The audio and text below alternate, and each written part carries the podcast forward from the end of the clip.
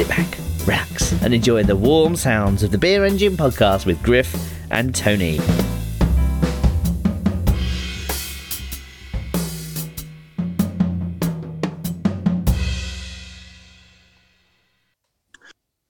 Hey, what's up, everyone? It's Griff here, another episode of the Beer Engine podcast. And I'm joined as usual by my co host, same guy who's been across from me every week.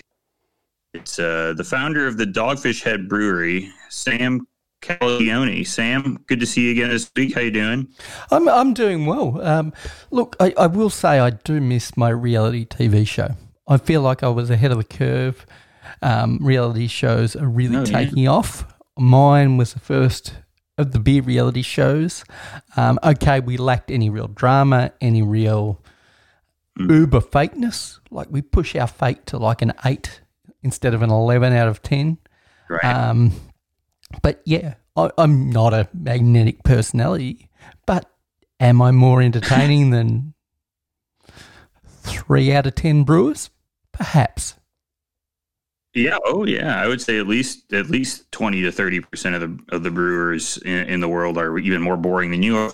So today we'll be continuing our four part uh, uh, expose on the discovery of the 120 minute IPA. So last week, Sam, we left off at uh, sort of stage three.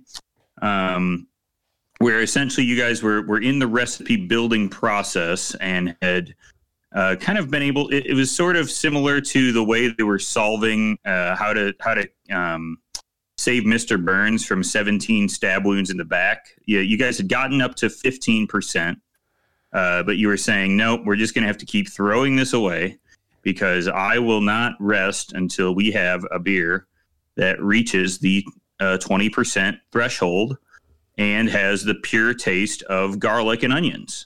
Absolutely. And now tell me, uh, what did you what did you bring to the to the scientists? You know, uh, so that so that they could sort of reach that pinnacle of of of IPA that you've been seeking for so long. well, one of the keys for me was to move away from the base 10 system. Everybody wanted to do everything on a base 10 system.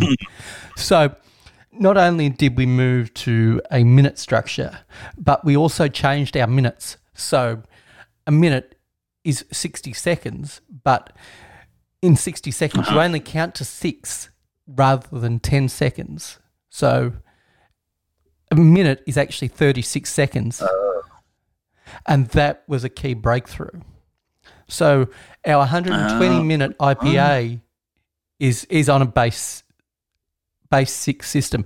Now, in saying that, our 36 second, Twelve eighty, yeah, right. but our 36 second minute lasts for as long as a normal minute. But that was really a key breakthrough for us in the fact that we were able to get more onion and more garlic per hop moving to a base Yeah, six that's what we system over a base 10 system. You know, not to go too far on this tangent, but is there? Can you come up with a reason why the onion and garlic flavor hasn't really? Uh, you know, you guys tried it. Mamma Mia Pizza Beer tried it. Devil Dancer from Founders tried it. Uh, it feels like the onion and garlic flavor has been left in the past. In in um, you know, for sort of this new fangled, you know, sort of juicy citrus flavor. Which I don't know who I don't know who's drinking that, but um, you know what. What do you, what do you think? You know what what happened to America's palates that that have that have failed us? Well, this is this is simple. This is simply a fact that people are eating less bar snacks. Like you want to talk about garlic and onion going with things. Like you you buy some calamari, perfect accom- accompaniment. Garlic and onions, barbecue, garlic and onions. Bar snacks were the key for us. And as people have tried to get healthy and their only yeah. indulgent is beer, they want to go sweet. And that's led to a whole like bullshit um, bunch of accoutrement where people will eat fruit and and drink beers at the same time. and they, God, it's just terrible. Get back to like duck pate. yeah, we got to bring it back. Get back to bacon wrap things. Get ra- back to nachos again. Onions, garlic, nachos. They they work. Um, so I think it's really a Onion garlic change. Nachos. That's what we want. I think the bigger change is with America's palate in general around bar food. I think we need to bring back more skilled bar staff. And I think the coronavirus has been one of the leading causes for this. Um, even even before we knew about coronavirus, we were seeing a decrease in this. But but I think honestly that that Corona definitely played into this and sort of escalated sure. the um, the unappeal of, of garlic and onion. And hey, look, as far as drinks go, onion and garlic not particularly offensive. You want to talk about offensive? Let's talk wine. Let's talk about Sauvignon Blanc. Let's talk about cat pee. Oh, sure. Like we talk about cat pee yeah, and hops, I, I like love, with Nelson Sauvin. more than talk about cat pee. All I can think about, all I think about is cat pee. Um, all right, we're just kidding, guys. We're not doing the NPR beer podcast like every podcast that these that people listen to, and probably has fifty or five hundred times more listeners than we do. Um, but this is what they do, guys. They sit here and they do this stuff. All so you know, April Fools jokes on us though. Uh, you're the you know, I don't know how the joke is on us. I guess we're the ones doing this, and you're the you're the uh, you know between fifty and fifty thousand listeners that we have. So that's what we're just we're going to live with. So we're just kidding. We're not going to make you listen to 90 minutes of uh, 120 minute IPA talk. As much as I don't really like that beer, and I did see a post recently that said it only took 15 years for this to taste like a barley wine of somebody who drank one recently. But um, uh, no, it's just me and Tony again. For God's sake, could you tell? It was a good good representation of Sam accent, though. I think he sounds just about like that. That's about the only accent I can do, so I'm glad I nailed that. I had to do oh, yeah, some okay. uh, voiceover work during the week uh, for our for our good ho- friend oh, who starts yeah. starts every podcast with with his warm tones, and um, so he asked me to do something in my thickest Australian accent, and this is my thickest Australian accent. I can't do Steve Irwin that or Cate Blanchett. They're the two extremes of the Australian accent. Sure. And I can't do either of them. I can do middle Australian, and that's all I can do. Don't ask me to do Irish, the, Scottish, Chicago. Yeah, I can I can pull off Chicago. But the um the strangest accent I've heard lately was um was Isla Fisher talking on Arrested Development.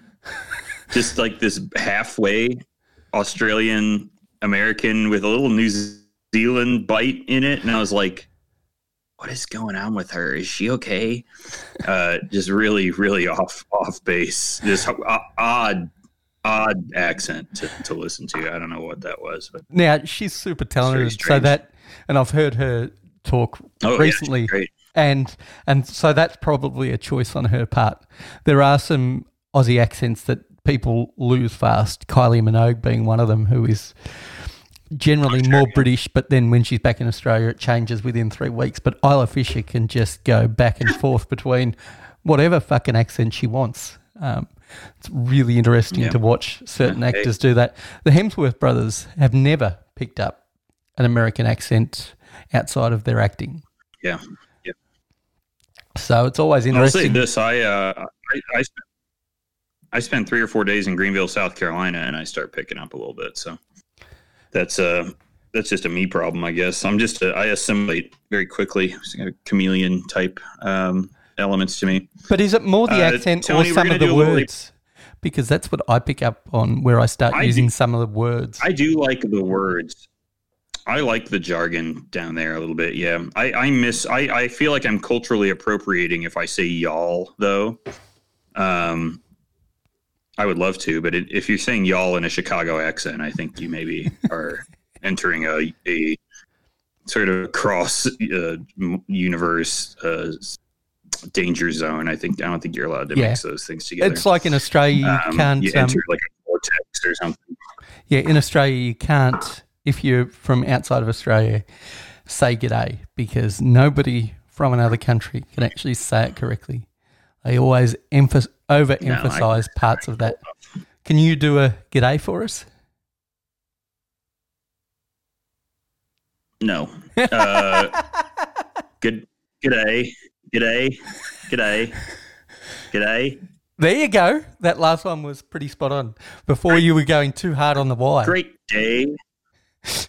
Great day. oh yeah, that makes sense. Um, Tony, we're going to do a little April Fool's bits today. Uh, it is April Fool's Day. It was. I mean, the day recording it is. And you guys can relive the magic with us. Uh, that is April Fool's Day in the beer world. It's fucking stupid, and I'm going to bring all of the stupidity right to your right to your ear ear doorstep, the doorstep outside of your ears. Little mouse doorstep like Jerry had and Tom and Jerry. Uh, we're standing out there knocking on it, about to do a podcast, banging on the door. Let us in. Let us into your ears. We got garbage. Um, and uh, you guys are opening opening wide for, for our uh, weird noises we're going to make for a while.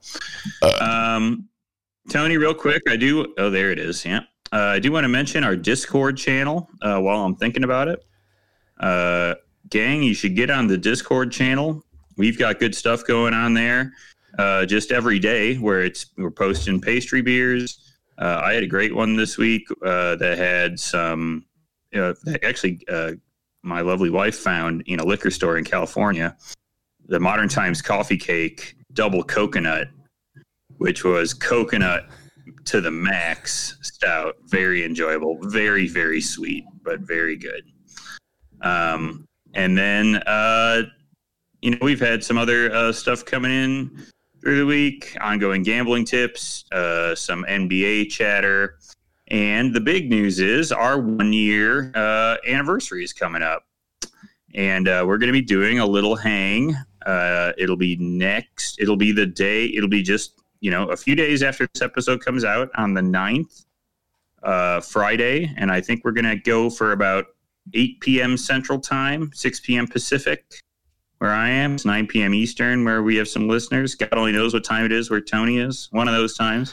With daylight savings, uh, who the fuck knows? Because it could be any fucking time. Because yeah, next week we go through the change. Look it so, up.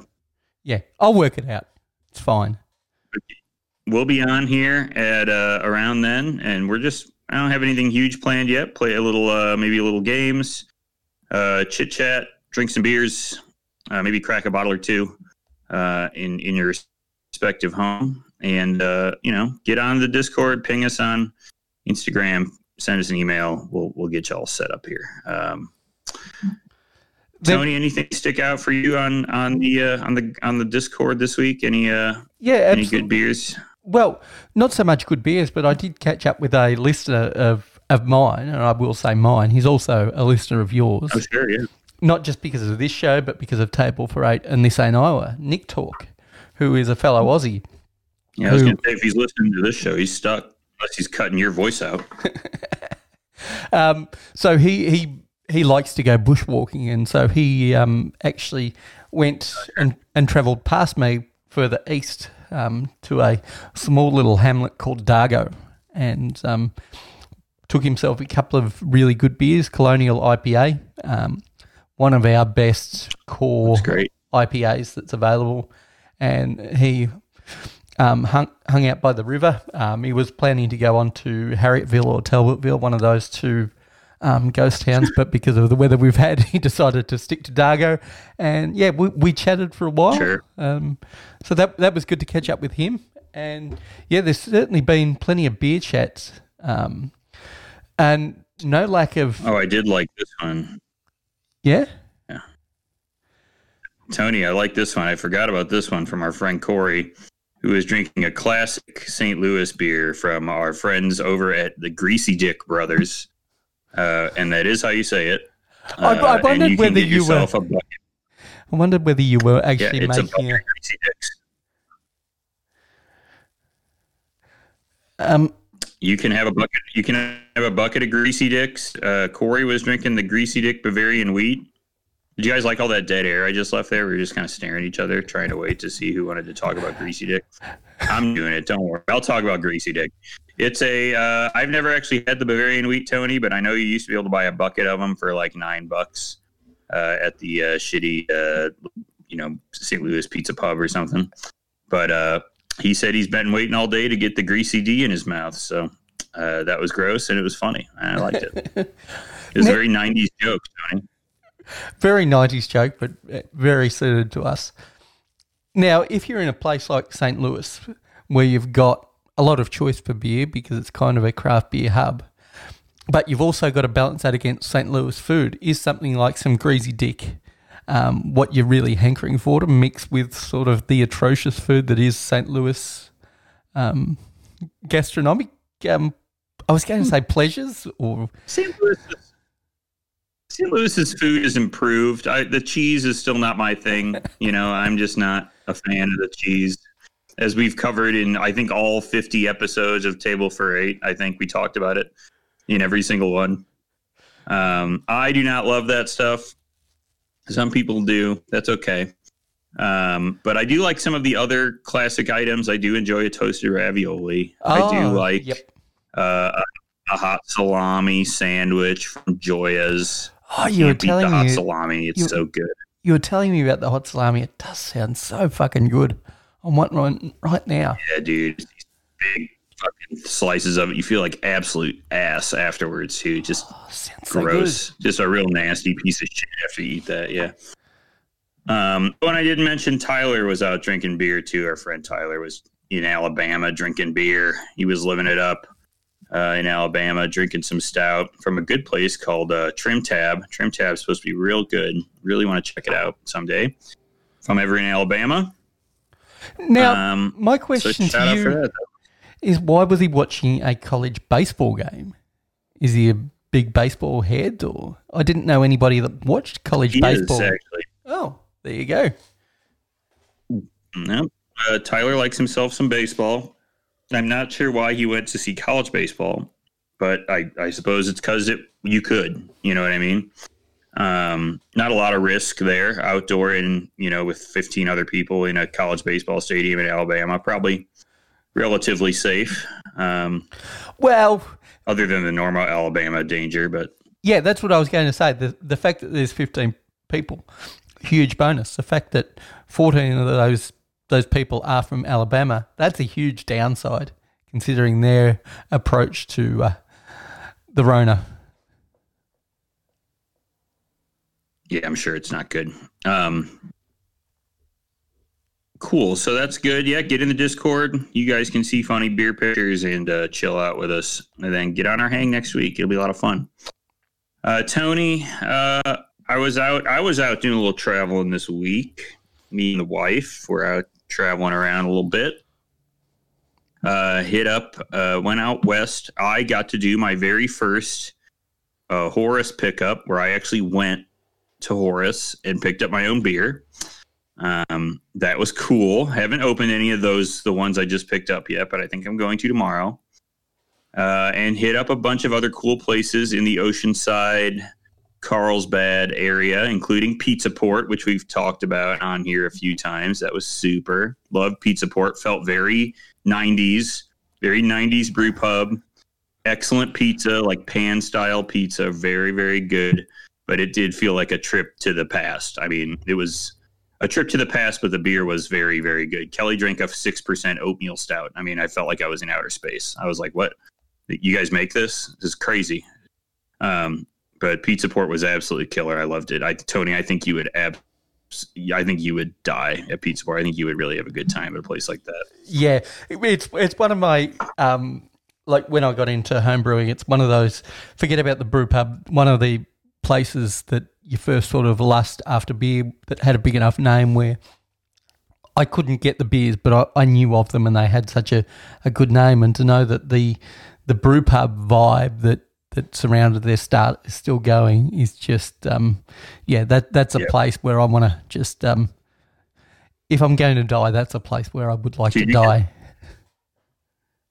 you could post up there for a few hours, eat some double baked wings, eat a pizza with some pickled jalapenos and pepperoni on there, and uh, drink a couple of you know whatever their IPAs are. Right, you of course the Swamis, but I had an outdoor escape that was their seasonal for for right now, which was very you know juicy, refreshing, uh, you know West Coast style IPA. Um, they had a, I mean, they had a nice like six percent oatmeal stout that Kelly had that was absolutely delicious. Um, it it felt like I was in outer space. I loved it. Um, uh, I would highly recommend it. And very cool outside hang too. Good good patio zone. Now I um I also picked up some some beer, um, but I um hmm I I did a griff thing. I made an impulse purchase. Oh no. I Oh yeah, we love that. We love that. I made a griff size impulse purchase. So, you know, I like a good Moondog beer, and Moondog isn't always priced particularly high in Australia. Um, often they're they're fairly affordable for craft beer, but their limited releases can get super pricey. So I, I got put onto this by my local bottle shop manager. It was a behind the counter item. Now this is only a supermarket, so it's not Oh, yeah. like it's it's going to be a hundred dollar bottle, but it was a forty six dollar bottle of um, Black Lung X, which is a peated whiskey Child's barrel. play. Child's play, Tony. Forty six dollars. I know, and it wasn't a three thirty. Baby shit. It, it, it was a six fifty. But I will say this is getting Oh. this is getting super good reviews, and it sounds amazing that um, they've put this out. Um, and, and it seems like it's going to be a beautiful beer when I get around to drinking it. Now, I do have one concern, and that is the fact that the bottle top has wax on it. And Griff has no, gone. no, Oh, no, you're still there. no, I'm still here. I'm just I, um, I'm still here, Tony. Don't worry. I'm Okay. still here. Uh, the uh, the wax, Tony. I don't want you opening the wax on your own. you don't trust me to, I don't want you doing that. to come through that sun No. bitch? You know, I only open those types of beers when I have like a little mini buzz going at least. And that's a problem when you have to start playing with the wax wax knife. You don't want to deal with that, yeah. Um eh, I, I I'm anxious for you because I hate doing it and I'm, you know, I wouldn't call myself the most dexterous person on earth, but I do possess the majority of all of uh of usage in both of my, you know, arms and hands. So there is a little bit of advantage I have, I think, there, but I do suck at it. You- I'm. I was going to say, like, okay, I don't have use of both full use of both my my arms, but I would consider myself at least not more a- accident prone than yourself. I have um, been in my artwork. I deal a, a lot with cutting and and stuff because I do a lot of col- collage work. I've only cut myself once in five years. Um, I think the decision making is more an issue than the wax itself or the actual ability to open the wax on the bottle because I would not be attempting this um, when I'm semi buzzed. And what a waste of 40 $46. This is the beer you start your night off with, even if your palate's going to be destroyed. Have more of it, but get more enjoyment out of it. All right. I mean, I guess that's one way to do it. I don't know, you know, whatever. Or you can just crack them open. You're fucking half in the bag, dude. Give me a break. Fair Um, enough. I mean, honestly, every, every every bottle share I've ever been to is pretty much that, where you're opening sixty dollar bottles while everybody's drunk already. So, uh, welcome to the United States, uh, Tony. But yeah, that sounds good, Tony. I don't know. I'm I'm skeptical. The Islay, Islay, Islay, Islay, Islay. Um, the uh, I've had the Islay um, Bourbon County Stout, Yep. and I fucking hated it. Um, just really disliked it. But I also know people who really like Scotch, who really liked it. Um, and I know people who really like Scotch that also really hated it. But um, this, this I'm reading this right now, Tony. It's called Black Lung, and it's this is absolute death to me. I uh, I am I have a stomach ache just thinking about drinking it. Um, now, Oh God. Uh, oh God. did you notice the uh, second ingredient after ale malt is an ingredient that that home brewers freak out about, but we're starting to see um, more brewers actually Heavy peated malt. Yes, which is traditionally a, a, Mm. a malt that's not used in brewing, but used in um, distilled um, scotches and things like that.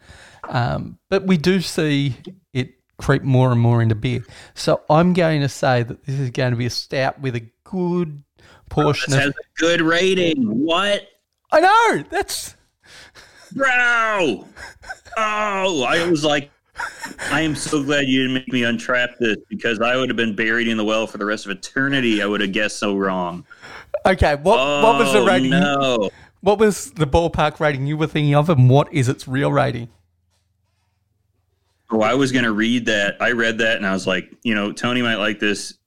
People might like the, uh, like people who are into this type of thing might like it. And I was going to say like 3.2, 3.1. You Quite know? reasonable. It's a 4.17.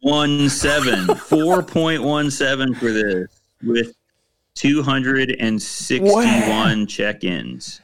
It this may Dude, and all of these are rated about the same. All of these are in the 4.1 range. Is Australian whiskey are, are people in Australia do they tend to be more comfortable with or do they like scotch more consistently cuz our whiskey here is typically bourbon, right? Now Brian likes scotch and I don't hate scotch independently. I just I just don't really love it with the combo of beer and scotch. Just kind of rubs me the wrong way for some reason. Um, but maybe I mean I guess there's no reason that this has to take like a taste like a tire fire because the Bourbon County one tasted like a tire fire. So maybe this tastes good. I mean it could it could actually taste good. I guess I could be nuts here. Yeah, I I think we 4.17. dude. I think we fall somewhere in between, say, um, a British or European population on Scotch and the American population. Yes, there are a lot of bourbon drinkers, but our bourbon drinkers don't tend to be neat bourbon drinkers. So even if they'll get high higher quality bourbons, like like even like lower priced, higher quality, I'm thinking like Knob Creek is a good bourbon that I like neat. Um, or it's a bourbon Right. I like neat, not necessarily a good bourbon. But most people in Australia will drink that with Coke. And so if people get into drinking. Knob Creek and a Knob Creek and Coke is fine. I think that's fine. Oh, yeah. It's, um, I don't think uh, it's not. That's you, if uh, well, I don't know. Yeah, I think Knob Creek and Coke is fine. I think until you get to like Eagle Rare, nobody's going to make fun of you for drinking at least that type of borderline whiskey with a Coke. Maybe Buffalo Trace, somebody would pick on you, but I won't. That's yeah. fine. See, see, Buffalo Trace, I know people that would, would do that with Coke. But for Scotch, basically, once you get above sort of Johnnie Walker Red, everybody's drinking that neat. And so that's probably a, a different in culture um, between. Uh, um, I don't know. I mean, I guess I see, I would drink Black Label, but I would probably still put a drizzle of uh, water in there, or like one ice cube or something Oh, see, I, uh, for Black Label. I, I'm not one of these snobs that that doesn't um, that thinks that all Scotch shouldn't be put or, or ice should not be put in those drinks. Just use a big ice cube. I think climate plays a big part in it. England's much colder. That's why they have warm beer. They can have warm Scotch. Um, but why can't we in warmer Well, I climates? also don't think I don't think Black Label Johnnie Walker is really particularly great. to be No. fair, no, feels like that feels like I could run a little a, a sip, a quarter ounce of water into it and probably smooth it out a hair. But what I, what I wasn't trying to do is say when I say Johnnie Walker Red, there are uh, other brands of Scotch available in Australia that aren't that priced that far north of Johnnie Walker Red that are really designed to be consumed neat. Uh, some of the Glenfiddich stuff and and some other stuff that that's commonly available in Australia isn't that far north of Johnnie Walker Red. I wasn't necessarily saying that anything in that line uh, Sure. um, would because Johnnie Walker Black is it's I just it was a good. Yeah, It, it's I sort famously, uh, not famously, I did, I did one time uh, uh, on a cruise ship. Boy, that sounds like something that happened one million years ago. But I was on a cruise ship with my in law, with my in laws and my wife. Um, I just wanted to be clear that I did not pay for this, and uh, I um, the the little shitty fucking alcohol store where you buy where you can buy like the duty free booze and stuff. They um, they had a tasting of the Johnnie Walkers, and you could and if you could guess which one was which, you got like a free fucking hat or I don't know. I don't remember. I just wanted three shots of whiskey really.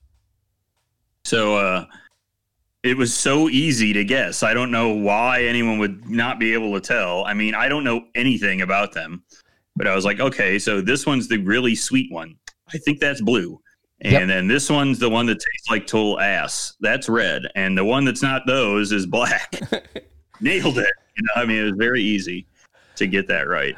See, for me, but, um, more than so, any so other Scotch, that, I, the um, black has a very, very charcoal taste, not necessarily an oak taste yep. or anything. It has a very, very, um, like just straight up like you've you've you've cracked open a Brita filter and you poured that into your glass, then you poured Scotch on top of it. That's mm. that's sort of what I get from from Black Label Johnnie Walker. Um, and yes, they are probably three of the easiest ones to um, to pick apart in within a brand. I will say Australia's um, drinking culture, much like how America is localized around bourbon, ours is localized around rum. So, mm.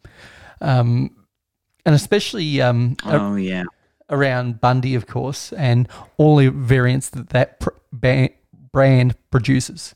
So you've got standard Bundy, you've got overproof, which is like 120 proof.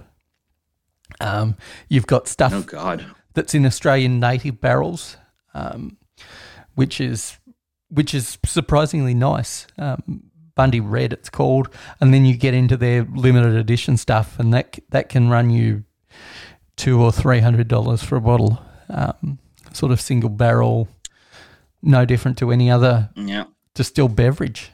Well, other than Malort because it doesn't run into vintages. You can get vintage Malort. Uh, it's uh, that was half. That's half of uh, a Horus membership. I did want to mention Tony just because uh, we're just chatting. It's fine.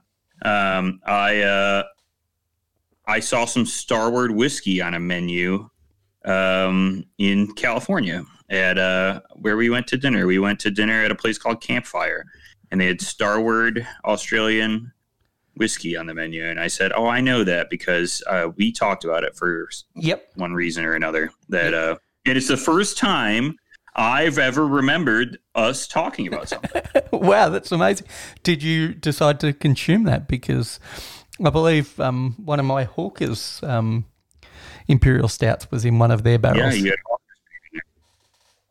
I did not. Uh, we didn't get there because uh, we ate pretty quickly, and I could detect kind of a hair of anxiety uh, in the in the in the mood. Uh, gotcha. We were outside still, but it was just sort of like, you know, what's going on with these people over here, and I'm sort of like, all right, let's just you know, sort of, kind of get a move on here. Uh, just you kind of you make make a call with something like that, you know. Um, and I, I don't disagree. Although the food was very good, and one there was one dish that was just a whole head of broccoli roasted over an open flame, which sounds stupid, but it tasted wonderful. Um, I think um, roasted broccoli and especially o- over an open fire, super underrated.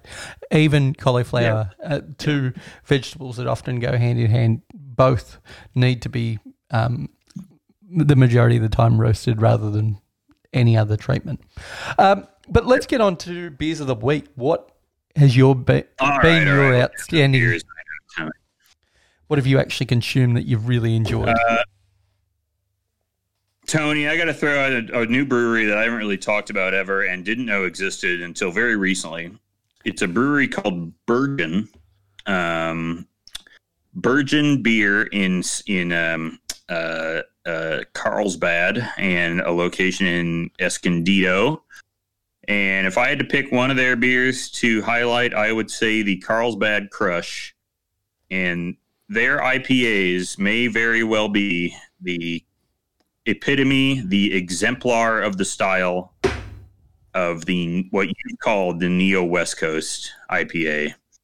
I think this is these are on, nails on exactly what we're looking at when we look at what the neo West Coast IPA is going to be. They are colored like lager. They are pilsner malt in color, like clear as the uh, as a as a oceanside day. Um, just you can see, uh, you can see every wrinkle in your hand through these beers. Uh, light and very very light in color. Um, they they range from about five and a half to seven percent, and they drink insanely easily. And they're very juicy, and they are I again, I would just say this is the best stuff. If you want to get what what is happening in the in San Diego, you know, one of the origin cities of the beer, the craft beer uh, genesis. Yep. Uh, get out there because this was this was it, man, and the cool patio too, cool hang at at Burgeon. So Burgeon, uh, the Carlsbad Crush, the Foreign, the Trivana, uh, you are on the watch list, my friends. And I say that because I'm only an, I'm an idiot. They've been around for years, probably. They had three. They have two tap rooms already, so it's not like they're. Damn, have you guys heard of this? Uh, I'm sure some, you know, lots of other people have. Um, our friend uh, and friend of the show, Frank. Um, uh, I don't think he listens to the show, but friend of the show does uh, uh, pointed this place out to us, and I think um, I thank him for that because that was excellent beer all around. Um, so shout out to Burgeon. That's my that's my that's my tip top of the week. How about you, Tony? Okay, so I've gone sort of a little bit um, seasonal in my brewing, and I'm going to get you to do some Untappd with this beer. I had Beaster Egg. All right. By Dayton's. It is yeah. a uh, don't want to call it a dessert beer. Probably a dessert beer, but it's an Easter egg beer. We do a lot of these in Australia. I know of, of three breweries that I've got hold of this Easter season. Because um, I'm not religious, I'm going to call it a season. Um, and they've all been delicious, but this is probably. You're not going to, uh, so you're not going to Sunday Mass Tony? Are you not going to Sunday Mass or Easter? Absolutely not. But I'll, I'll read you the description mm. of Beaster Egg, and then you can ask any mm-hmm. questions you want, and then we'll do the classic Untappd.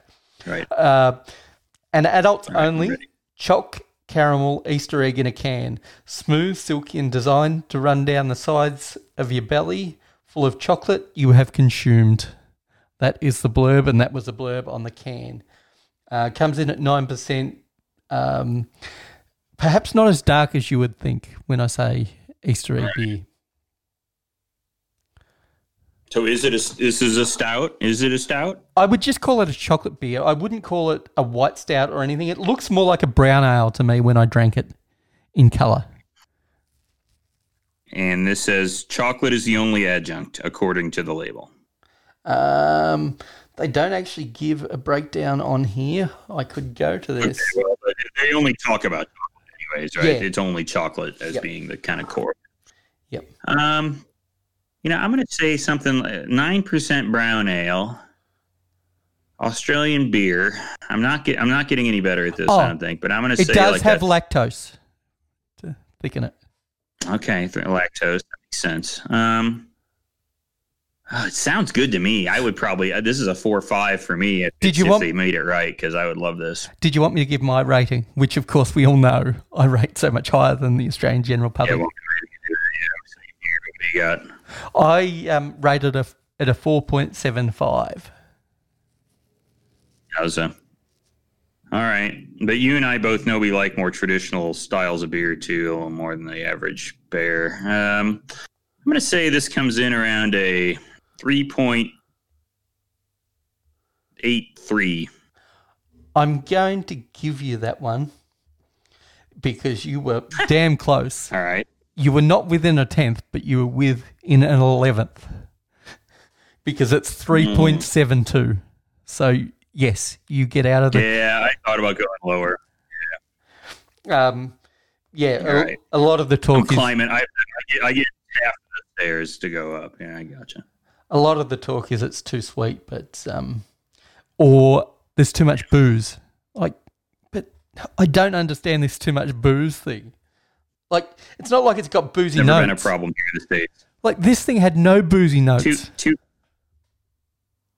two comments you would rarely hear for a nine percent imperial uh, brown ale here in the U.S. are uh, too sweet and too boozy. I drank a sixteen percent stout with like fucking uh, eight hundred pounds of almond joys in it. You know, whatever. Uh, I think this. I think this would come in the not sweet enough uh, rating in in the states, but that's just me. All right. Well, that sounds super good, Tony. Real quick, I want to bust out my logger of the week. We love the Griff's logger of the week segment. Here it comes. Hit that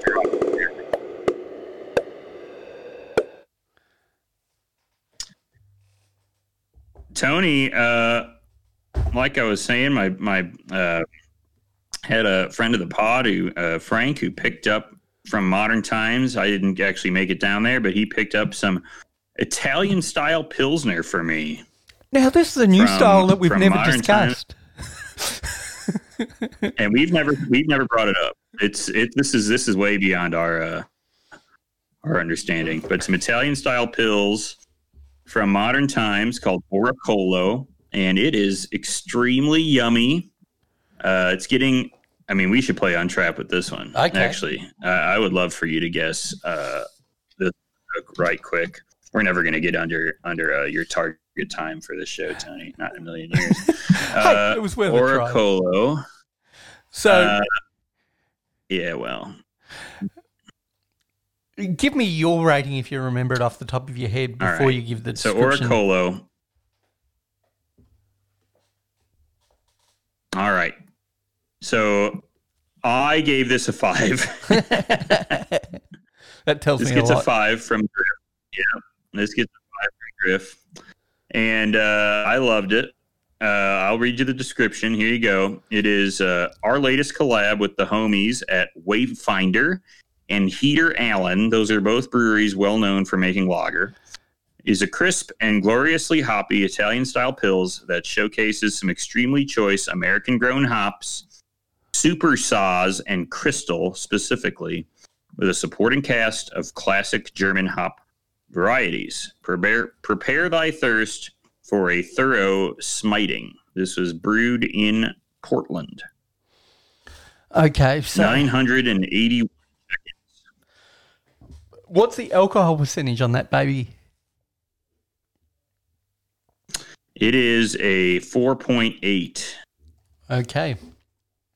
Bang on style, not doing anything too alcoholic. So the body sounds good to me. I'm going to come in right where you did. I'm going to come in one, a fraction higher, 3.84. Oh, I don't know, Tony. You're a couple off. It's uh, actually, I'm. I, I don't know if I can give you this one. It's a. This is this is a shocker. This is a 4.07. Wow, no, you can't give me that. I'm too far off there. That is an amazing score for a lager. Um, any lager, Italian lager, German lager. Um, that that is a crazy score for a pilsner. Um, that sounds delicious, regardless It's of score. banger. I, I like the idea of using crystal um, in a in a lager because I know it was first used as a as a pale ale hop, but yeah, that that's suited to that The new style. The, su- the super saws was a revelation. I was not as familiar with the super saws, but this was this was so bright uh, and not not citrusy to the point of like, oh, this is IPL. Um, but but it certainly had like a citrus nose on it. It was it was um, a little bit of that like grapefruit lime nose on it. It's, it's real good. Now, qu- question is Italian style lager just a more um, refined version of an IPL? Yes, kind of. Um, it's much it's lower it's drier so uh, if that if that counts in the refinement Yes, side of course it does. it is much drier it's much more attenuated um ipls tend to be sweeter fruitier to me uh, I guess I think of an IPA as closer to an IPA, and I think of an Italian style pills as closer to a German pills um, or a Czech pills.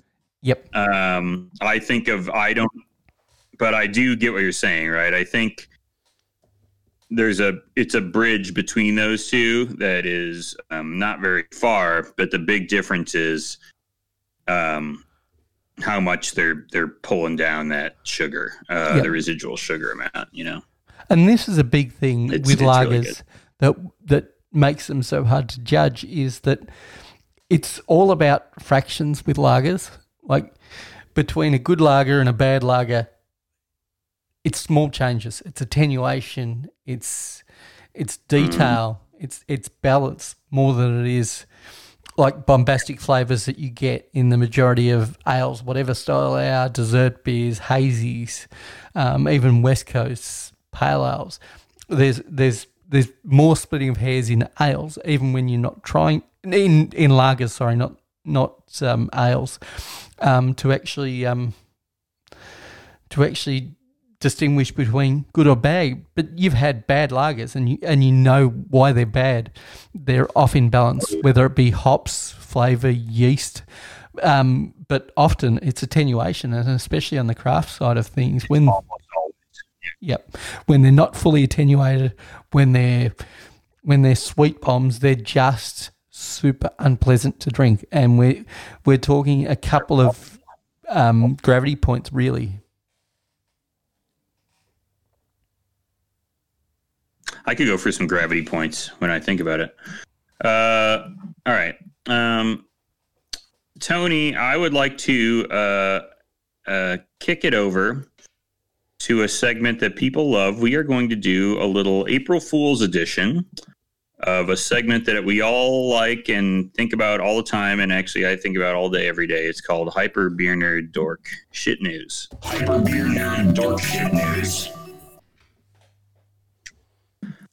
All right, Tony. So uh, actually, we're going to turn this into a little bit of a fun seg here. Uh, Tony, I have four of today's fucking funniest bullshit from April Fools. Um, some all-time garbage in here. Uh, every year, breweries love to do little April Fools bullshit, and all brands, all brands love doing it. Uh, if you've been in the states at all, or you follow Twitter, or you're as online as my dumbass is, you've seen that Volkswagen's been getting yelled at because they said they were going to change their name to Volkswagen with a T, Volts. Um, and then everybody remembered that they had that big emission scandal last year.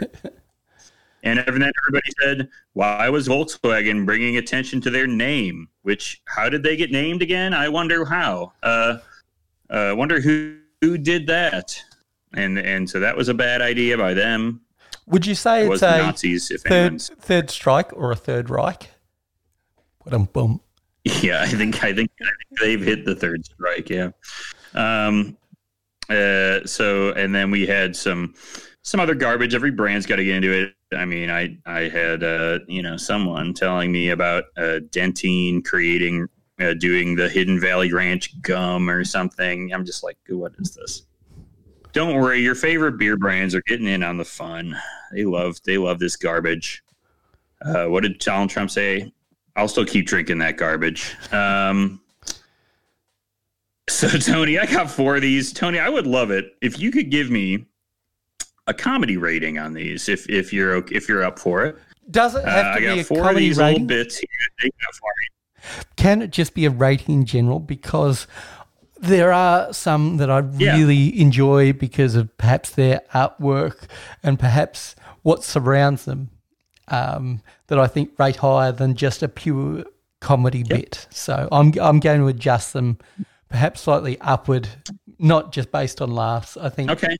part of part of April their- Fools is the absurdity of it. overall, yeah, their cultural impact. How about that? But of course, you will have to rate it on the Untappd rating of bottle caps. And we will assume that you do not have the uh, premium membership, so you are stuck rating on the quarters Yep. scale. Sorry, Tony, you didn't cough with the dough, so you gotta you gotta do the four point two. And honestly, it's better because I'm so sick of rating on the tenth scale. I fucking hate it.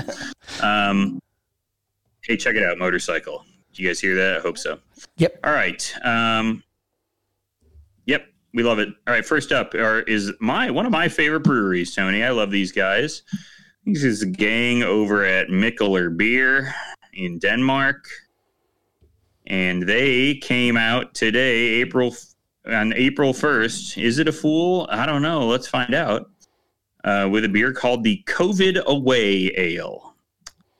Uh, Tony, I'm going to read you a little bit of the little bit here they got in the uh, Instagram. Uh, it says, uh, We have always prided ourselves with being on the forefront of innovation. And dare we say it, we have done it again. Mikkeller is proud to announce that we will be producing the first beers in the world containing COVID 19 antibodies. The beer has been brewed by the Danish government as a way of boosting the national vaccine program. Since the outbreak, we have been tasked with this secret assignment, and we are stoked to announce the full rollout of COVID Away Ale starting today. When drinking six draft COVID Away Ale, you will achieve a level of antibodies that will make you immune to COVID 19 for 24 hours. You have to drink six of them. So, Tony, there's some other stuff in there. Now, there is, um, well, I'm just going to leave it right there because not everybody knows whatever the situation is in Denmark. I don't know it that well. Uh, being as such, I don't live there. But uh, Tony, what do you think of this one? Give me, give me your kind of. You don't have to just spit out a number. What do you, what do you kind of feel about this, uh, this bit, this gag they got going? I feel like their blurb sort of betrayed the the can art that they used. The can art was ridiculous. I love it. The, the the drawing was terrible in a perfectly terrible kind of way. The thing I really love it. Henry, it's Henry squashing the little coronavirus. Yep. Yep.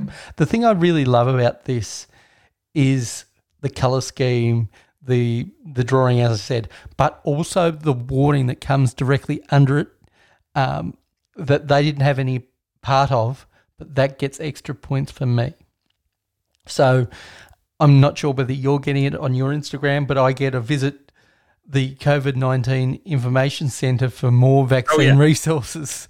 I think that's amazing that Oh that- no, that gets automatically added if you mention COVID. It Yes. gets dumped into your Instagram. Yeah. Yep, and and that adds Yep. points for me. Um, I, I know they had nothing to do with it, but that does that does add points. Um, as I said, the can art is amazing. The description that lets them down. So all in all, going by how I rate on Untappd, this is a three point seven five. This is good joke. Won't be coming back to you. Won't be sharing with anybody. But I'm not offended by taking my time to read this. Yeah, I wasn't as offended. I was a little worried when I saw this. I was like, "Oh boy, what are we doing? Is this a good idea?" A lot of people did die of this disease, um, but it wasn't too bad. And I also know that um, in Scandinavia, in notably in now Denmark's done, you know, for better or worse. I don't know. They've kind of gone back and forth. I think a lot of countries there sort of were successful in the beginning and then failed as time went on. Um, and started doing the thing we do where all the all every message is conflicting and nothing makes sense and you're just making people more and more angry. Um, and uh, I think they're probably frustrated by that. Uh, Mikkeller has survived it in relatively capable condition. I'm sure they have a lot of investors and stuff, so that's probably helping. But But um, can't we so make fun one- of this? I, I'm not. We're not making fun of people. Nobody Oh, can seri- can take this seriously. I don't see how anybody could be confused with it. It's it's a harmless gag on a deadly subject. It's Yeah, It- I, I agree. yeah. It's it's not sort of one of those. I think people, sorry, we got a bit of lag today, so That's why we're we're having to uh, chop and change because I end a sentence and then it takes Griff Yeah, half an hour to. it all out. It's all going away. Don't worry. Tony's going to clean all this up. No Nope. problem. Uh, no, I think. Uh, yeah, exactly. I think uh, the problem is that uh, I, I, my fear for Mikkeller is that they will get uh, the beer police love coming after Mikkeller. um, because he is uh, I don't know Mikkel and that and that crew are a little controversial just because they're big, right? They've grown in sort of a unique way. They work with investors, they work with other companies to sort of grow their brand, um, for better or worse, right? I mean, I don't know. I'm not going to say that's good or bad or what, but they do it. Um, but they're targets, right? So you know, do the good beer huntings and those guys come after them for something like this. I'm sure they'd love to. Um, and say, "Hey, this isn't funny. All these people died," and it is not funny that all that a lot of people um, have gotten sick, and and and you know every nation in the world has been essentially totally nonchalant about it. But I guess what I would also say is the beer company is not going to save you either. So um, it's a it's a bit, and uh, it- it's fine. It's an okay bit. Yes, fine. It's fine. It gets a it's a it's a three and a half star bit. You're exactly right. Uh, all right, next up, this one's a little more freewheeling, little little lighthearted. Uh, this one is from the gang over at Funky Buddha, a enterprise of Constellation Brands. Yeah, what? Uh, cool. The guys who make Corona. Um, all right, Funky Buddha. Uh, Funky Buddha dropping their new hard seltzer flavor. What is their new hard seltzer flavor, Tony? What do you think it's going to be? Is it going to be mango? Is it going to be pink lemonade? Is it going to be guava? What's another fruit in Florida, Tony? Coconut, uh, uh, No. sour stop, uh, uh, orange. Uh, fuck you. No, it's not. It's going to be everything but the bagel.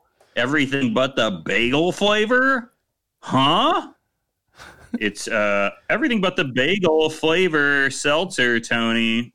Uh, are you familiar with an everything bagel? Is that something you even know what I'm talking about when I say Absolutely. I love an everything bagel. They are my bagel of choice is an everything bagel with its its um now this is a hard salsa that needs to have hops in it, but it needs to have the hops from 120 minute IPA in it to get that garlic, get that onion, which are traditional Yeah, as part of the toppings on an everything bagel. This to me, I want this. I'm not saying it's good, but I want this somebody to make this.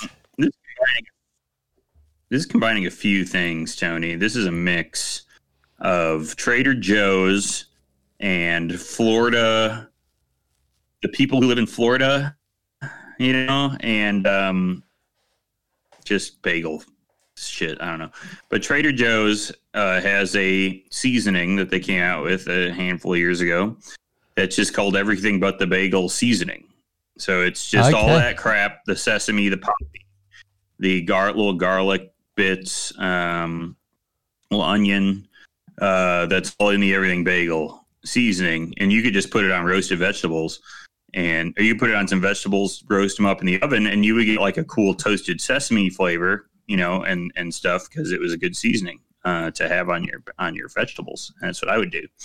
Um, or you could do it in, in a fake seltzer like this. So uh, you just dump that stuff in here. Uh, here's what Funky Buddha had to say about it. We're stoked to introduce our newest seltzer flavor, everything but the bagel. This unique seltzer is seasoned with notes of sea salt, garlic, onion, and sesame. All there is to love about an everything bagel packed into a bubbly breakfast bevy that won't weigh you down. Stay tuned for more details. Now, I will say, Tony, one bagel is the equivalent of eating like six slices of bread. so, is it healthier to drink a four and a half percent, 90 calorie Funky Buddha, everything but the bagel flavored hard seltzer? Maybe. Absolutely. That there's not even any doubt. One gram of carbs, 90 calories, four and a half percent alcohol, zero grams of sugar with the asterisks. I, I like this gag. I points get deducted because of stay tuned for more details. If you want people to get sucked in on April Fools, you don't put that because you would never put that with anything that you're releasing. So point deduction for that.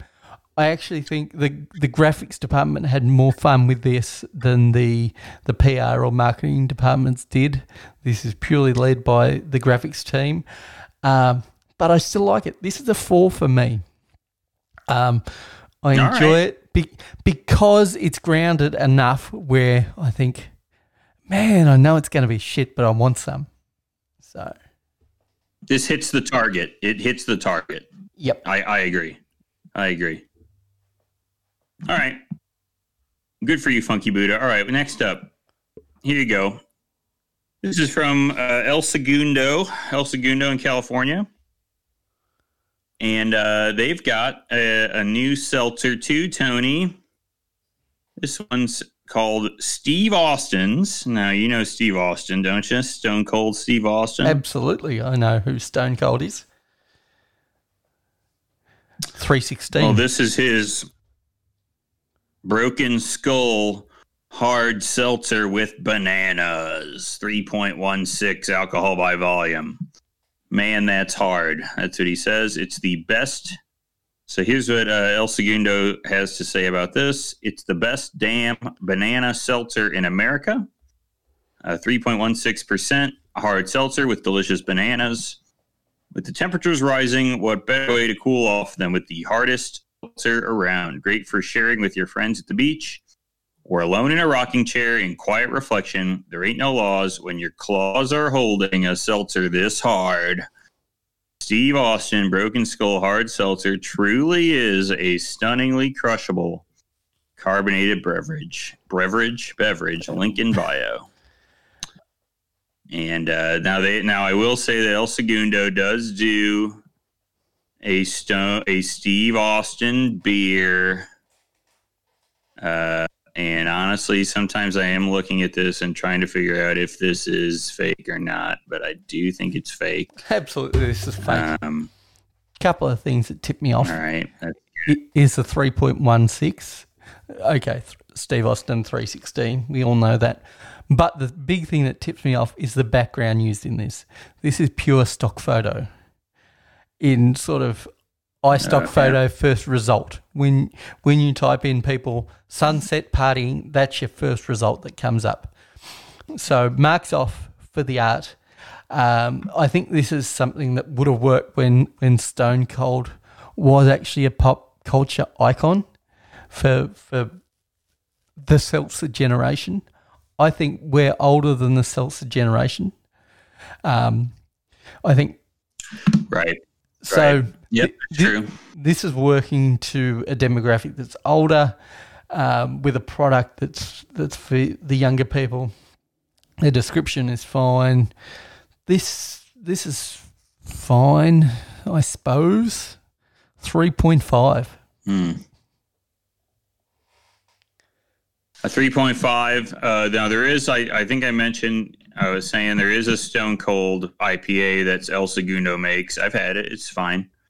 Um, eh, but, uh, uh, yeah, I don't really. This doesn't ring with me. I think you're right. I think that's about about about on the on the dot. There's just not a lot to it.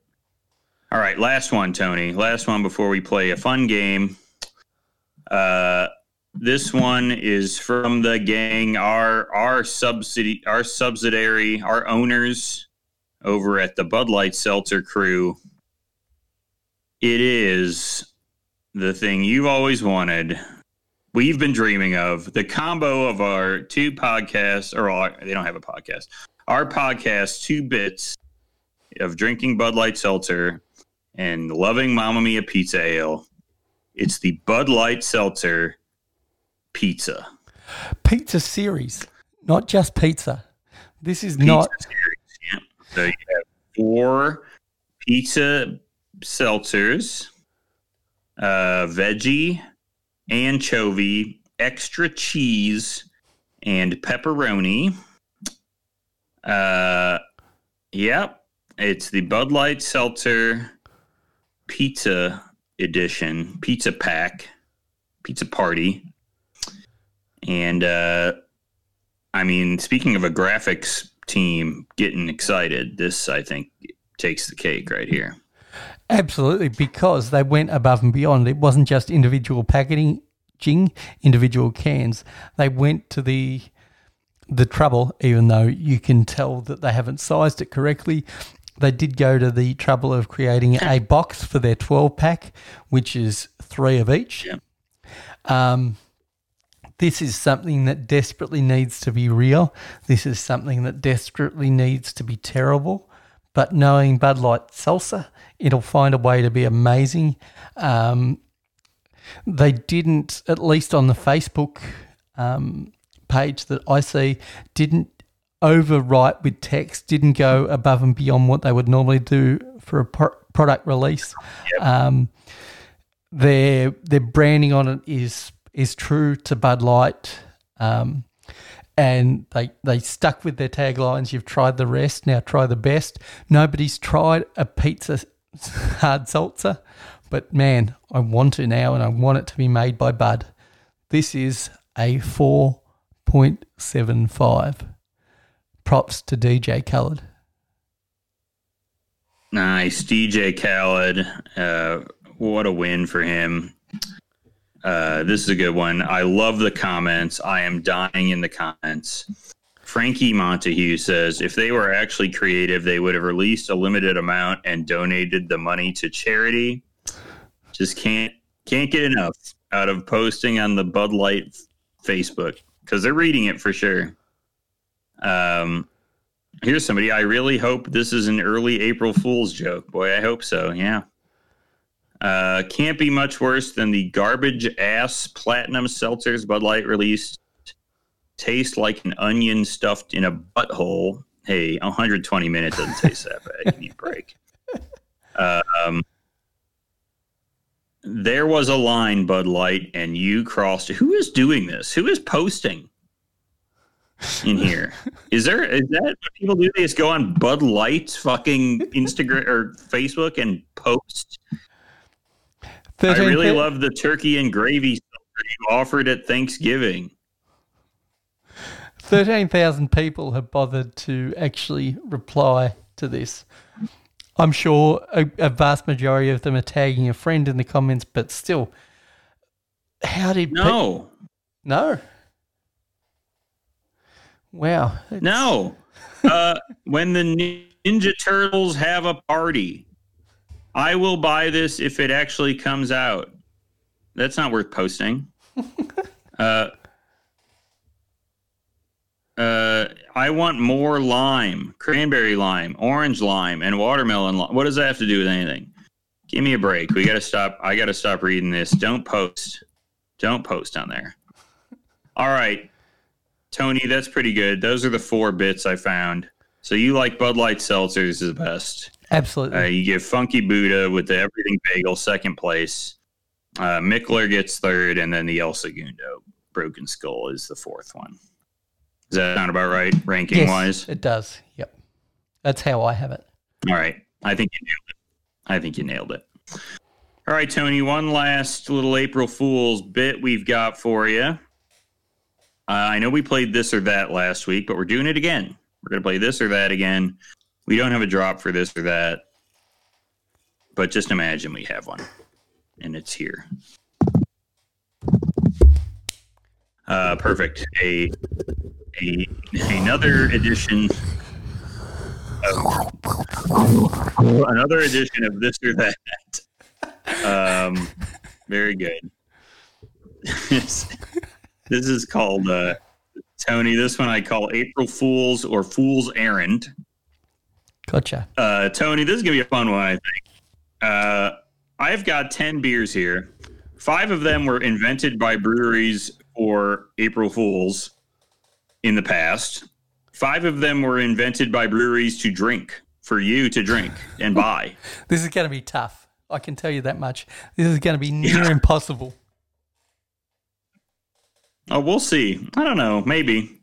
Um, So I'm not going to, what I'm not going to tell you, Tony, is what brewery it is. Because if I give you the name of the brewery, it will be far too obvious. Fair enough. I'm going to tell you the name of the beer and what the beer is. And uh, then you have to tell me if this beer was an April Fool's or is it a fool's errand because nobody's going to drink this shit. Um, so I got 10 here. Here we go. Here's the first one I'm going to give you. This one is called the Rocky Mountain Oyster Stout. And here's the description of the Rocky Mountain Oyster Stout. This is a uh, foreign style stout made with uh, uh, malt, grain, hops, and freshly sliced and roasted bull testicles, aka Rocky. Rocky Mountain oysters. Um, I don't see what flavour. It says deep flavors of chocolate, coffee, and nuts. That's what they said. Okay, the description sounds jokey to me, which pushes me further to what I was thinking. I don't see what the Rocky Mountain oysters actually give to the beer as opposed to a real oyster, which gives a salty brininess. I'm going to say this was a joke. Tony, this is real.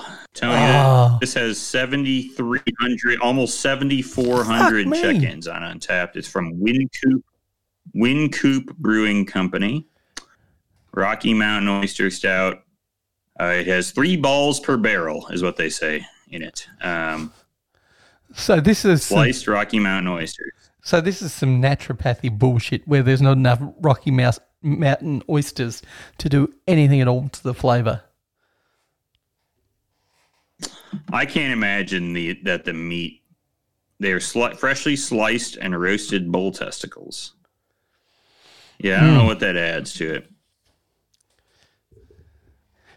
Yeah, you know, you know, uh, uh, organs like that tend to actually have pretty muted flavor. I find. Yes, you know, they need a lot of sauce. That's why they're suited to, to soups and stews, not only to break them down, but also to give them flavour. What was the rating on this? Did we say?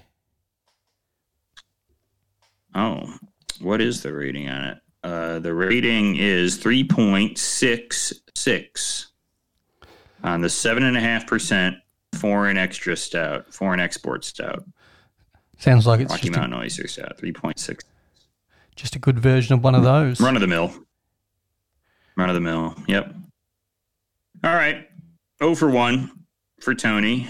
Uh, let me just uh, turn that red. Very good. All right. Here's your next one. This one's called uh, Turnt Ends.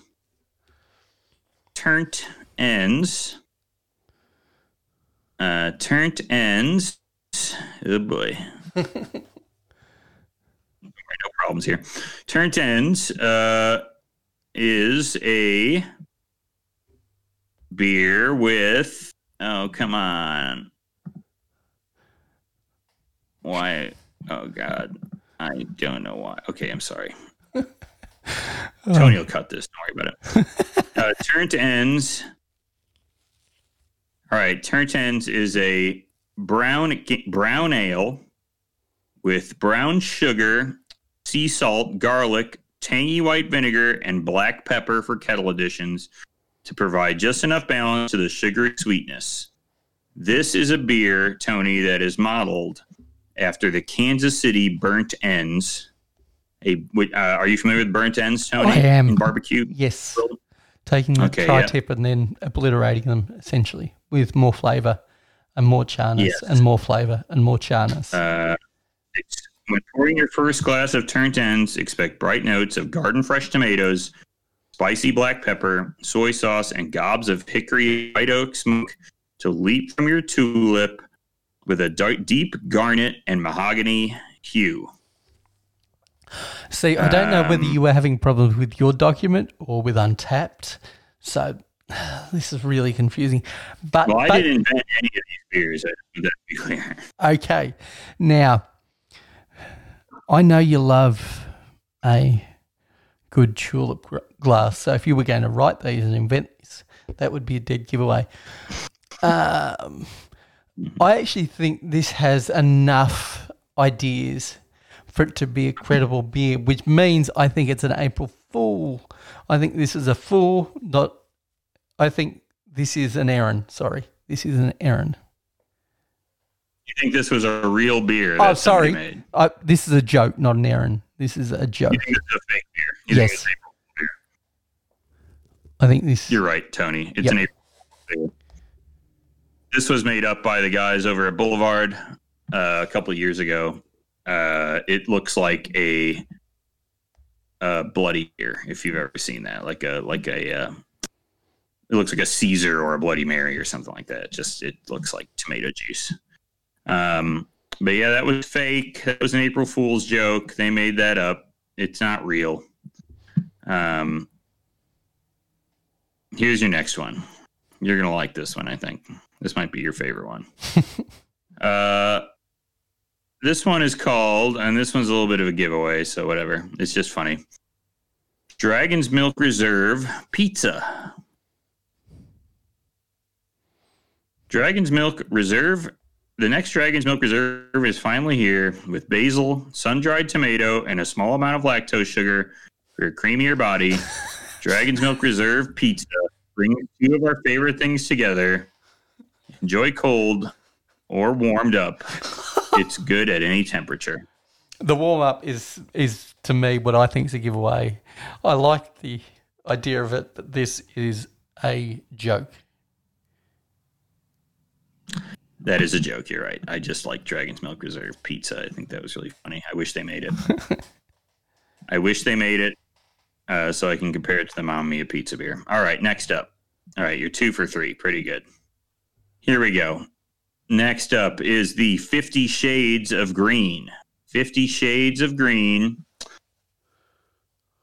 This beer uh, is a beer that claims to make you better in the bedroom, Tony. Oh, we're all horny and we're drinking beer. Oh my God. All right. This is from Innis & Gunn, and it is a performance enhancing pale ale. Uh, it uses ginking, uh, ginking, ginseng, ginkgo biloba, and damiana to achieve a playtime trifecta: increased sexual desire, blood flow, and nerve stimulation. Well, See, I think this is a joke. Um, I, I don't think this is real. Purely based on a beer documentary I saw where somebody was trying to get a beer called Moonshot into bars where it had caffeine, but I know it was outlawed in America. I don't imagine Britain would be far behind on that um, sort of ban of stimulants. So I don't think stimulants can go in beer. So I'm going to say no hard on, big joke, ha ha. Tony, this beer is real. uh, it is by Innocent. It is actually a beer by Innis & Gunn. Um, Fifty Shades of Green. It, I don't think it'll make you horny, but uh, if you're convinced that drinking a tiny amount of fermented out ginkgo will make you horny, then go for it. I don't know what to tell you. Uh, but that one is real. Two for four for Tony. Next up, oh, here's a here's one that you're gonna like. This one's called Gesundheit. This one's called Gesundheit. It is a 6.4% Hefeweizen brewed with fresh Georgia pollen. Okay. And it also used locally sourced ragweed as an adjunct grain in the malt bill and is touted as adding a woody sweetness. This is uh, a This is fool's errand. Fool's errand. You think this is real? I think this is real. This is fake, Tony. This is Oh. fake. Terrapin, terrapin gesundheit is fake. Pollen and ragweed are allergens. They dumped a bunch of, and they fake jumped a bunch of allergens in there. Um, it did not actually do that. It's fake. Uh, that one was made up. Uh, six point four percent Hefeweizen. I mean, give me a break, right? Um, that one's fake. Two for five here's your next one. Let's go back into the meat the meat realm. This one's called Pepper Steak Porter. Pepper Steak Porter. it says meat, beer, together at last. Pepper steak porter is the ultimate ode to meat lovers. Uh, cherry wood smoked malt and black peppercorns blend together for an extreme beer experience. Unleash the meat. I know some people that have put a bunch of meat in their beers, so that doesn't automatically put me off saying that this is a joke. But the unleash the meat thing at the end, if you didn't tag that, that says to me that it could be a joke. So I'm going to go joke. Joke. Joke. Tony, this one's real. Oh no! Uh, pepper steak porter is real. Uh, it is uh, by Brew Cult Brewing. Um, what didn't well, what I didn't mention, or what you might have noticed, is I did not mention that there is any meat in it, and there is not any meat in it. It is cherrywood smoked malt and black pepper blend together for an extreme beer, and then it just says "Unleash the meat." So, uh, no meat, no meat whatsoever. Just a picture of meat on there. So, uh, 3.62 on that beer, by the way, from Brew Cult. Brew Cult, I'm not familiar with as a brewery. They're in Dandenong, Victoria, Australia. Oh, Dandenong. You familiar with that place? Dandenong. Dandenong is a town that has been absorbed by Melbourne. Well, a city that's been absorbed by Melbourne. You probably are familiar with this in Chicago, where you had other cities that have been absorbed by the greater Chicago area. Dandenong is one of those towns um, or cities, and it has kind of a rough, um, rough vibe to it these Oh, days sure. uh, or a rough reputation. But it's a reasonable sized city before it was swallowed up by Melbourne as it ever expanded. There you go. All right, you're having a hard time with the real ones, Tony. I think you just think a lot of them are fake. um, here's the next one. This one's called the White Truffle Wit. Uh, the White Truffle Wit is available in 22 ounce bottles. Our brewmaster Mark will be overseeing the truffle hunting while he's in Italy brewing with Birrificio Del Ducato. Uh, this is the White Truffle Wit. Um, I feel like I had more on this. As you can't tell, I didn't. Uh, uh, I probably didn't spend enough time on this game. Uh, yeah, whatever. Um, so this is the White Truffle Wit. It's a wit beer with white truffles uh, from uh, Abita Brewing, I'm I'm gonna and uh, I'm just going to tell you right now, Tony, it's fake. yeah. I was going to say this makes no sense at all. Why would you put that in a wit beer? Forget about the cost. Gross. It's fake and it's not even funny, so I don't know why I picked it. Uh, that gets the big fat fake from me. Nice one, Tony. Good job. Way to go. Uh, Tony's got three right because I gave him that one. Nice job. I would have got that one. You got three left. Yeah, you got that one. It's fine. Uh, this one's pretty good too. This one's from. Uh, this one's called Salsa Verde. Roasted hatch chili peppers and lime infuse this limited release with a zesty kick.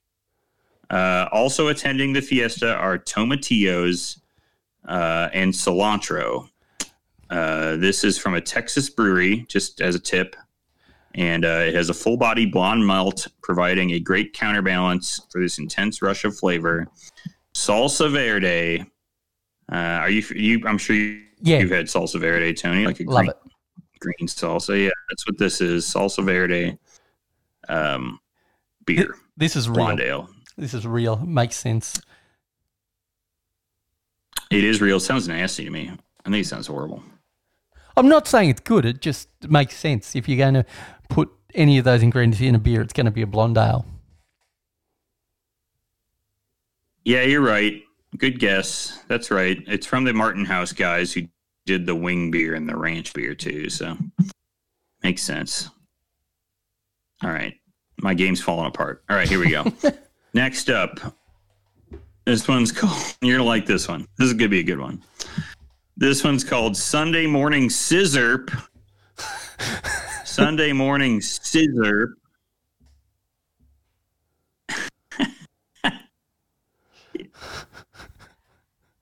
We got you here, Tony. You're never going to figure this out.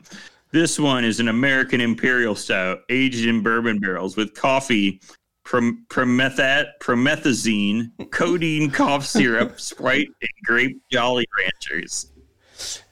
What do you think? I think this is real. no, of course this is fake.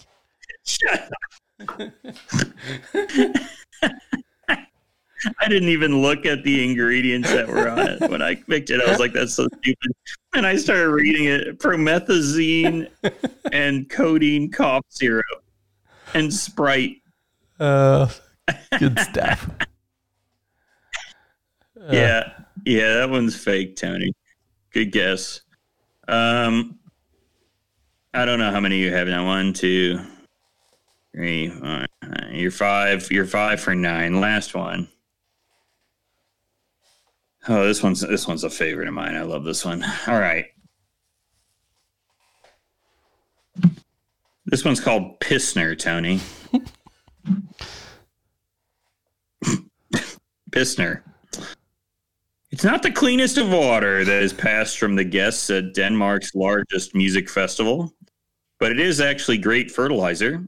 So instead of being a problem for the festival, Danish farmers have been collected and used the urine to fertilize the barley fields. The result is Pissner, the most well tasting circulation the world has tasted. It's an unfiltered lager uh, with that 5% with ecological hops and Pilsner malt. This is real. Pissner. I, I could imagine these left wing com- commies doing this. This is real.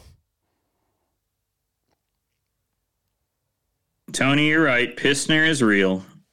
Uh, and there is, I did, as you know, I do love getting on Untappd and on Google and typing, you know, booby and pee pee and poo poo. And I did that. Um, there is a poo poo beer too. So we got a pee pee beer and a poo poo beer. I didn't do the poo poo beer. Uh, Stone made the poo poo beer uh, that was made with sewage um, or something or whatever. I don't remember. Um, but that's pretty good that you got six for 10, Tony, even though I pretty much gave you two of them because one of them had drugs in it and one of them I just told the answer. So, uh, uh, we'll, we'll, we'll say you've passed, you've passed the ultimate test of April Fool's jokes um, by knowing that promethazine and, and um, Codeine. white truffles are not Oh, yeah. yeah, and codeine and shit is not going to be. Uh, perfect. Uh, Tony, another banger of a game for you right there. I wouldn't go Uh, that you gotta far. love it. Would not go that far to say a banger. Yeah. No, maybe it's not quite a banger, but we did like talking about drugs and PP. So uh, I think that's I think that's all we have to give people, and we didn't come in anywhere close to an hour. Very good. Uh, Tony, you got any final thoughts for the gang? Oh yeah, we gotta we gotta tell people where they can find us, Tony. Yeah. So we gotta do. Um, here's, here's some places where you guys can find. Us. Would be one of the locations. beerengineshow.com. You can email us. Why don't you email us at uh, beerengineshow at gmail.com. You can check us out on Instagram, Beer Engine Pod. Check us out on Twitter, Beer Engine Pod also.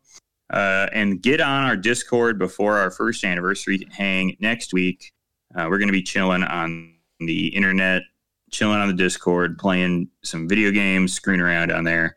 Uh, just DM us on Instagram or ping us uh, uh, on our email. Just slide And into uh, Tony, DMs. can they? I think people could see us on could see us on un, Untappd too. You got an Untappd address for us? I do. You can find Griff at Griff AD on Untappd or I'm Saint Moz on Untappd. Perfect. Wow, another another flawless episode of of content.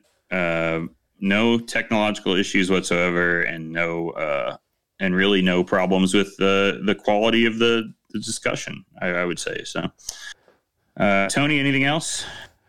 Um, just want to let people know that we've had a few tech issues during the podcast. I will not be editing this. Um, if you've suffered through any of our shows in the past, not that big a drop in quality, let's be honest. Yeah, I'm gonna have to get I'm gonna have to get back on my hotspot or whatever again. It's cool. All right, thanks everyone. Later.